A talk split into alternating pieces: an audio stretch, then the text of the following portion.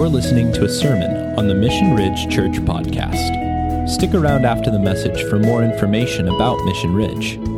Thanks for tuning in.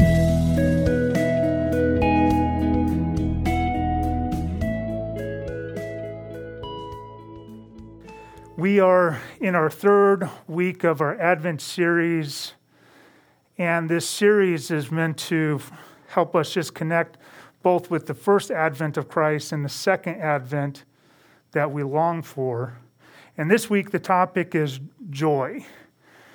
And this sermon will be probably the hardest of all the sermons for me um, because I feel like I understand this more academically than I do in the heart. I've got to figure it out up here. I'm trying to figure out how to get it how to live it out. And, and so I, I may be preaching to myself more than you, but uh, I hope that you will bear with me. Apostle Paul, I think, says in 2 Corinthians uh, chapter 11, verse 1, I wish that you would put up with my foolishness, but I see that you already have. So that's kind of uh, that's how we're going in today's sermon. How's that? Let me ask this question uh, Who believes that they're going to get the gift, the gift that they're, that they're hoping for? And I don't mean because you already bought it, like you bought it for yourself. Who thinks they're going to get the gift that they're hoping for? So we got some we got some head nods out there. Um, you know, as a kid, that was such an important part of Christmas for me. Maybe the biggest part of Christmas. I mean, I really enjoyed family, but I was super focused in on, on the gift. And I always wanted to be the kid that got the best gift. You know, like the kid in the neighborhood that when they told you about their gift, everyone went, Really? And I, I had that happen a couple times. Um, one year, uh, we got the ColecoVision. ColecoVision was a major upgrade to the Atari. I mean, the Atari has, what was it, Asteroids and Pac Man, so those are classics. But ColecoVision wasn't two dimensional, it was three dimensional, and it was just the next level. It's like today's PS 14 or 15 or whatever it is anymore. 27. It's like a like a horror flick that just keeps coming back. The number just keeps going up. But I was so excited to have that gift, and I was so proud to tell tell my friends. Um, there were a couple of times where I was honestly really um, disappointed. Disappointed in what I got. One year, my brother and I found our Christmas gifts under my parents' bed. We were dinking around in their bedroom, and we were climbing underneath their bed for, for some reason. Who knows what boys are doing that for? But we found a couple sleds. And my parents jokingly said, That'll come back to bite you. And it certainly did because it didn't snow that year. And then we moved to California. So they were absolutely correct. But I think the worst gift I ever received was when I was 14 years old. I had asked for one of those race car tracks. You know, the kind that where you have to set it up and, and you have to plug it in and you push the button and you test your ability to push the button next to the ability of your buddy next to you and his ability to push the button, right? Something that cool. That's what I wanted for Christmas. And what I got instead was this thing that depended on gravity. It was two little motorcycles that would race down this track. You'd hit this lever, and they'd race down this track as it wound down towards the bottom.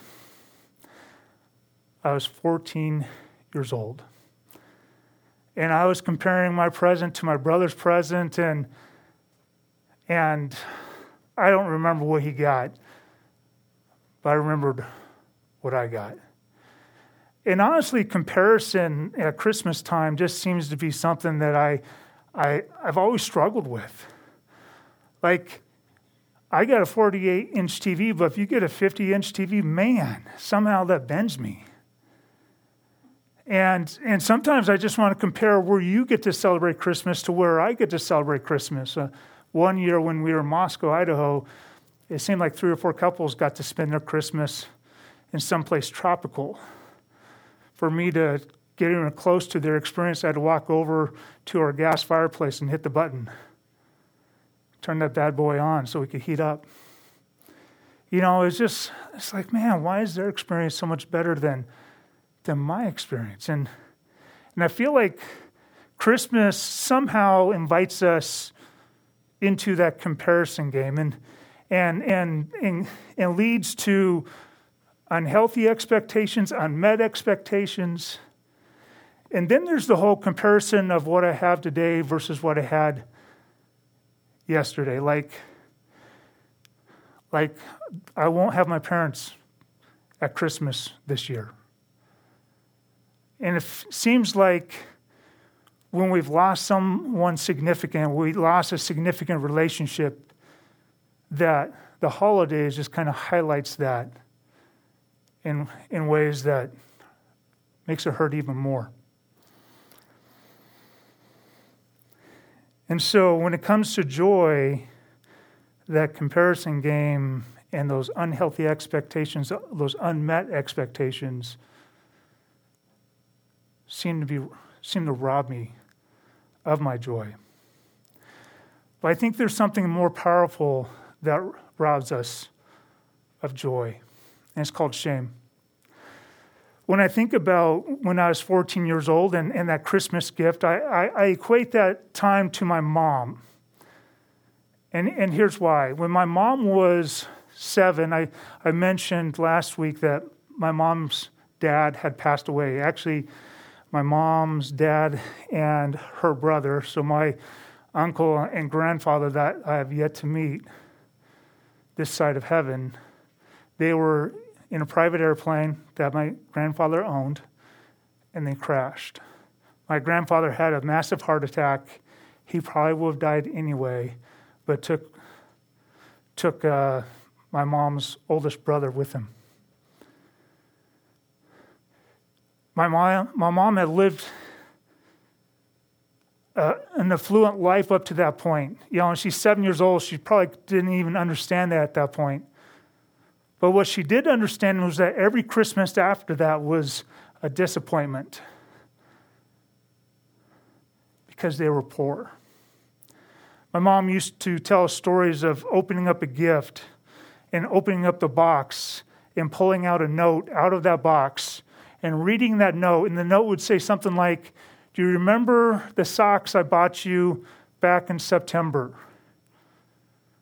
That was your Christmas gift. Merry Christmas. And my mom was so disappointed. And I didn't think about it when I was 14 years old, but the thing that my mom felt the most shame about was being poor, feeling poor. And she, I'm sure, was heartbroken at my response to my Christmas gift. Unfortunately, there were several times where I disappointed my mom because of my response to the gift that she bought me. Shame. We see shame in this week's story. we kind of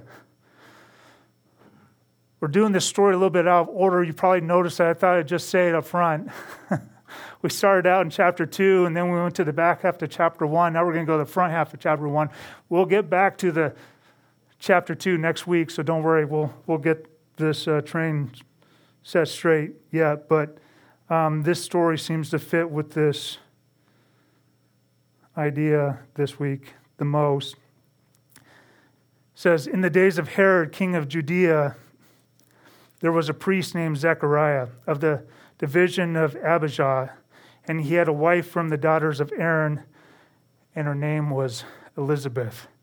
And they were both righteous before God, walking blamelessly in, in all the commandments and statutes of the Lord. But they had no child because Elizabeth was barren, and both were advanced in years. Now, I want you to notice this these two verses, six and seven, the fact that they were righteous before God and walked blamelessly in all the commandments and statutes of the Lord. They were righteous and they were barren. The author connects these two thoughts. The author has to tell us that they're righteous because the assumption in that day is if you are barren, you have disappointed God and you're being judged. And that's a stigma that this couple lived with.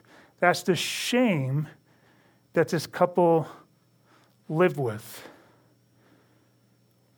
Now, while he was serving as priest before God when his division was on duty, and man, when you live with shame and, and you get paid to do this full time, man, that's even, that's even harder. When you're a religious man, when you're the one helping other people connect to God, that is so challenging. He was chosen by lot to enter the temple of the Lord and burn incense. And the whole multitude of the people were praying outside at the hour of incense. And there appeared to him an angel of the Lord standing on the right side of the altar of incense. And Zechariah was troubled when he saw him, and fear fell upon him. But the angel said to him, Do not be afraid, Zechariah, for your prayer has been heard, and your wife Elizabeth will bear you a son, and you shall call his name John. Now, I believe that the fear that Zechariah is feeling is different than the fear that Mary felt. This is related to him being inside the temple. We will talk about that in footnotes. I think there is a there is a difference. It may be not much of a difference, but there's there's a difference. He's told your wife Elizabeth will bear a son, and you shall call his name John. And you will have great joy and gladness, and many will rejoice at his birth, for he'll bring great he'll be great before the Lord, and he must not drink wine or strong drink, and he'll be filled with the Holy Spirit, even from his mother's womb. And he'll turn many of the children of Israel to the Lord their God and he'll go before him in the spirit of power of Elijah to turn the hearts of the fathers to the children, the disobedient to the wisdom of the just, to make ready for the Lord a people prepared. And Zechariah said to the angel, How shall I know this? For I am an old man, and my wife is advanced in years.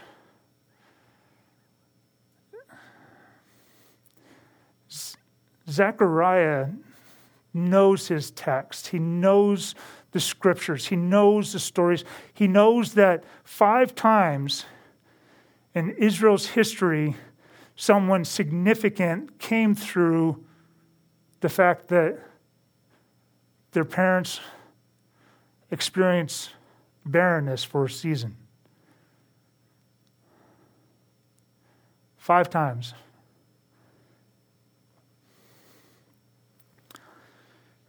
This idea of barrenness comes from the shame that comes with barrenness and, and, and the disapproval that people believe that God is showing comes from passages like Psalm 127 says that children are inheritance of the Lord. And happy is the man that, that his quiver's full of them. And Psalm 128 says, Thy children, like olive plants around about thy table, thus shall the man be blessed that feareth the Lord. There's a stigma about barrenness. There's a stigma, this, this label and it's not just barrenness where we have this experience that's for a season, right? For years, Zechariah and his wife prayed that they'd be able to have children. For years, they prayed for that. And that was their experience for us for a long season. It was a long, painful season. But sometimes we, we turn our seasons, our experiences, into labels. And with those labels comes shame. And so think in terms of someone who experienced barrenness, but also someone who is homeless for a season. And then you take on that label and the shame that goes with homelessness.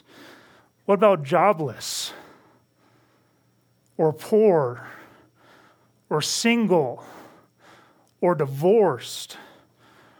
Or you experience a failure and you take on this label of being a failure and you experience the shame of failure. This is where the gospel enters into our experience. And, and notice that these all these desires that I'm talking about, like to have a child, to be productive, to have a home, to be to have affluence, to to being married, to not fail, like like all these are godly desires.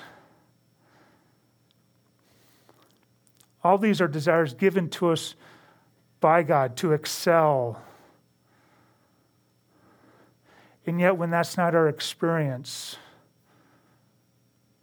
we feel judged and we feel condemned. And I even think of these words spoken of Zechariah and his, and his wife. They were both righteous before God, walking blamelessly in all the commandments and statutes of the Lord you can't say these words about me.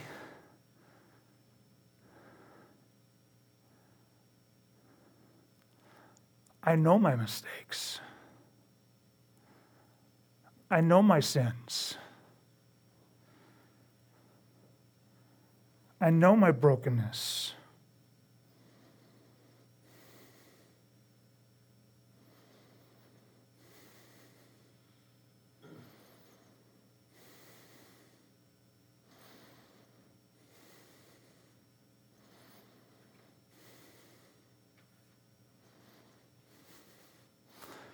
our unmet expectations, our experiences that become labels that create shame, they will rob us of our joy if we let them.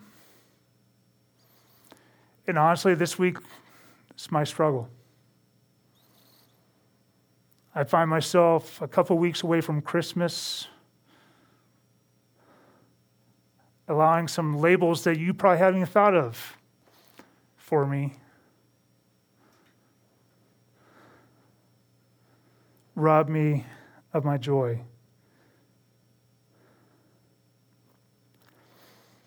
James says this Consider all joy, my brothers and sisters, when you encounter various trials, knowing that the testing of your faith produces endurance. I, I remember the first time I heard this preached on.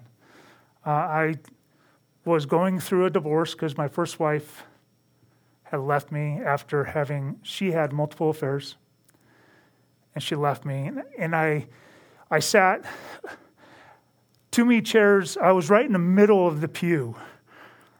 And I had people on my right, people on my left, and I heard this sermon, and I did not want to hear this sermon. These were the first words out of the pastor's mouth, and I thought he was speaking only to me. And yet, this has become one of my favorite passages.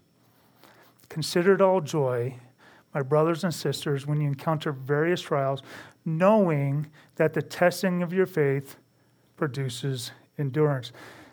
When we face challenges, when we face those tough seasons that would look to label us and shame us, the enemy, the spiritual enemy, would absolutely look to destroy us. And God says, I have something different in mind. I want to build you up. I want to build endurance. Joy is this emotion that has this element of endurance to it. Happiness is based on what's happening right here, right now. Happiness is getting the best toy on the block. Happiness is having pumpkin pie with vanilla ice cream on top. That's happiness. Joy is about what's coming. It's recognizing that what's coming is greater than what's in front of us. When I go to the gym, I don't always enjoy that particular workout. I find it painful, I find it frustrating, I find it challenging. When I get told to do another 10 burpees, I'm like, are you kidding me? But I go to the gym for the joy of what the result will be. I go for the result that will be. The author of Hebrews says this Therefore, since we have so great a cloud of witnesses surrounding us, let us also lay aside every encumbrance and sin which so easily entangles us, and let us run with endurance the race set, that is set before us, fixing our eyes on Jesus, the author and perfecter of faith, who, for the joy set before him, endured the cross, despising the shame, and has sat down at the right hand of the throne of God. We're told to lay down the things that would encumber us. That's the unmet expectations. That's the, the labels that we've adopted, the labels that we have bought into for ourselves. It's a shame that would look to distract us from staying true to the course that we sense God calling us to. And we're called to run with endurance, like someone else we know, like someone that we are celebrating this Advent. He endured the first Advent that included the cross, and he despised the shame because he experienced shame too. He despised the shame for the joy of knowing that you and I will be able to experience Him for eternity. That is worth celebrating. That is worth focusing on. That is worth pursuing. And if we're going to live this Christian life, we have to do it by continuing to stare at Jesus, not only looking to his example so that we will live differently, because that's, that's super important. We can't just live in our mess and go, well, sorry, it's a mess. There's still things I'm looking to change about myself, even as a pastor.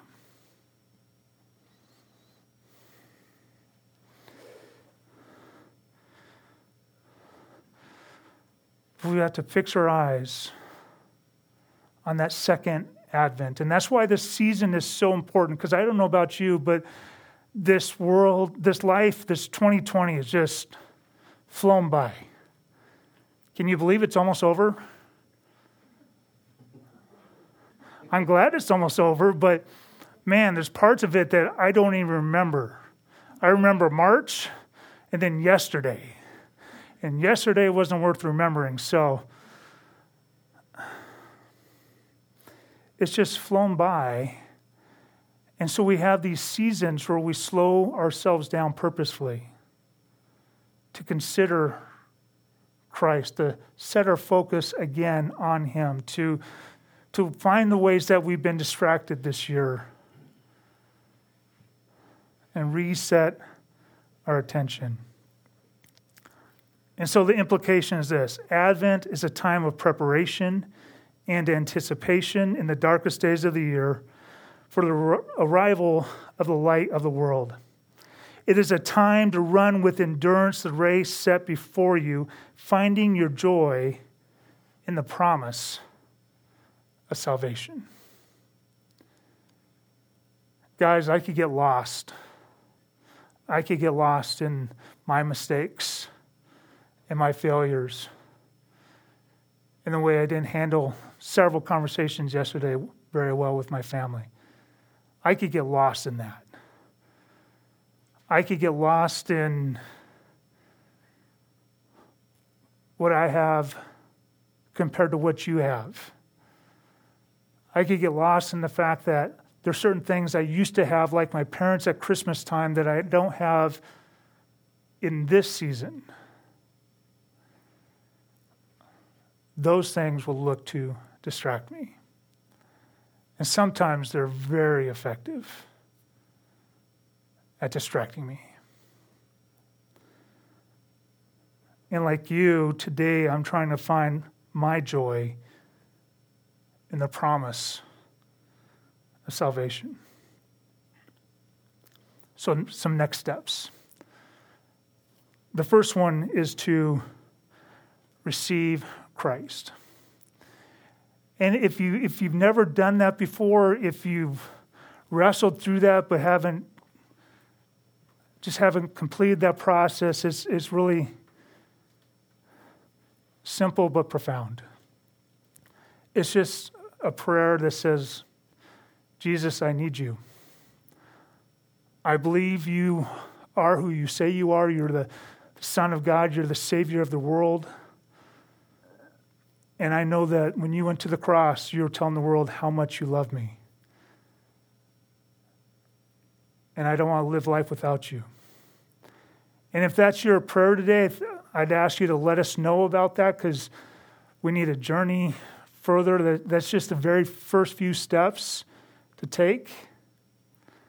If you're online, you could, you could email us. You could hit that connect card on that front page and let us know, and we'll, we'll journey with you. But we need to receive Christ first. His advent coming into the world is a gift, a gift that we have to receive. But I'll tell you, today I still need to receive Christ. I think of the song by uh, Charlie Peacock, DC Talk also did a cover called In a Light. And the words go like this What's going on inside of me? I despise my own behavior. This only serves to confirm my own suspicion that I am still a man in need of a Savior. And over and over and over again, when I've had to face the consequences of my poor actions, and when I've lived in seasons where I was experiencing failure, and even this week, I find myself going back to these words, going, I'm still in need of a Savior. If I had never met Christ before, I needed him yesterday, I need him today, I'll need him tomorrow. As much as he's changed me, I still need him. And so maybe that's your story. Maybe you need to reconnect with Christ. Receive him today. Secondly, take inventory of your, your expectations, of the way you compare, of the shame that you felt, of the labels that you've taken on. You allowed, you allowed other people to label you that way, or you've labeled yourself that way, even though no one's ever said the words. You think you see it in their eyes. What distracts you from fixing your eyes on Jesus? What gets in the way? What in your life pretends to be more powerful than the God of the universe who absolutely adores you? What distracts you from fixing your eyes on Jesus? Take inventory. And number three, be a source of joy to someone in need. Sometimes we need to be the person helps the person see beyond their current circumstances, this current season, and tell them that this season doesn't define you. Christ on the cross telling you that He loves you, that's what should define you. God in the beginning saying that you are created in His image, that you bear the image of the living God, that you are a unique design created by Him and for Him. That should define you, but not your present circumstances. And we should be a source of joy to those who don't know Christ. Thanks for listening to the Mission Ridge Church Podcast. Be sure to subscribe and share if you enjoyed this message. Mission Ridge is a new church in Missoula, Montana. If you're in the Missoula area, we would love to have you join us for worship on a Sunday. For more information about Mission Ridge, connect with us on Instagram, Facebook, or online at missionridge.church. If you would like to partner with us financially, you can give securely online at missionridge.church forward slash give. Thanks for tuning in. We hope you have a blessed week. We'll catch you on the flip side.